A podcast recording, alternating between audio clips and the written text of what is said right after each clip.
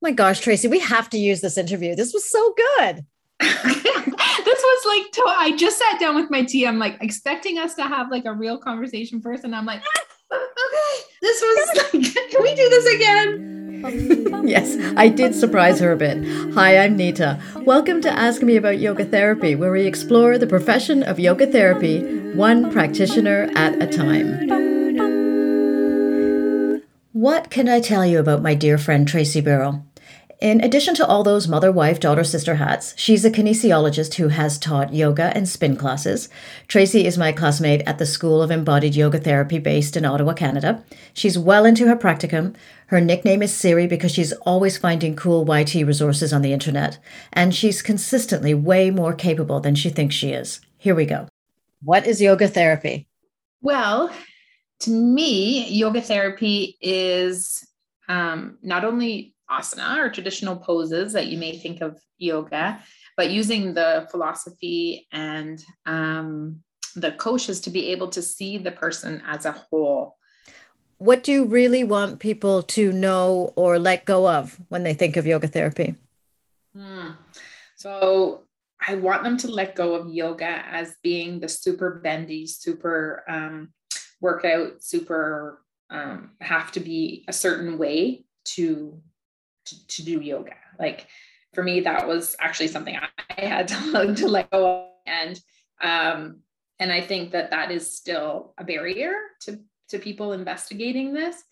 Um, so that's something I, I think that I would love for people to, to see yoga therapy as more of a way to explore inner peace in whichever way that that may be for you and a little bit of self exploration right so in a vehicle for change it, it could be if, if if that's what you want.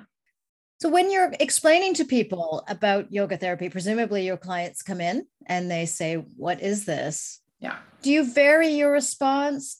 Um, that's a good question. So yes i think for sure there's a change in how i describe it. Um, to and even within the population that i see there's a change right? So for people that have experience with yoga I may talk a little bit more about what it's not in related to yoga because often we think of yoga as, you know, a workout kind of thing. So I really try and and people come in kind of expecting that sometimes. So I really try to educate them that this this isn't maybe what they thought of yoga as a workout, but more therapeutic approach to using yoga to get better. Um, and then I might talk differently again to an older person that has no idea about yoga um, and what that involves. So, you know, um, just a little bit more explanation on the different aspects of yoga and how we could use it um, in in rehab or in you know that kind of setting. And then with peers and physicians and um, and that conversation would be more around nervous system and um, you know the polyvagal theory and some of the more kind of medical side of yoga that has been you know proven to to make change in the current state. So it really varies yeah depending on who who i'm talking to.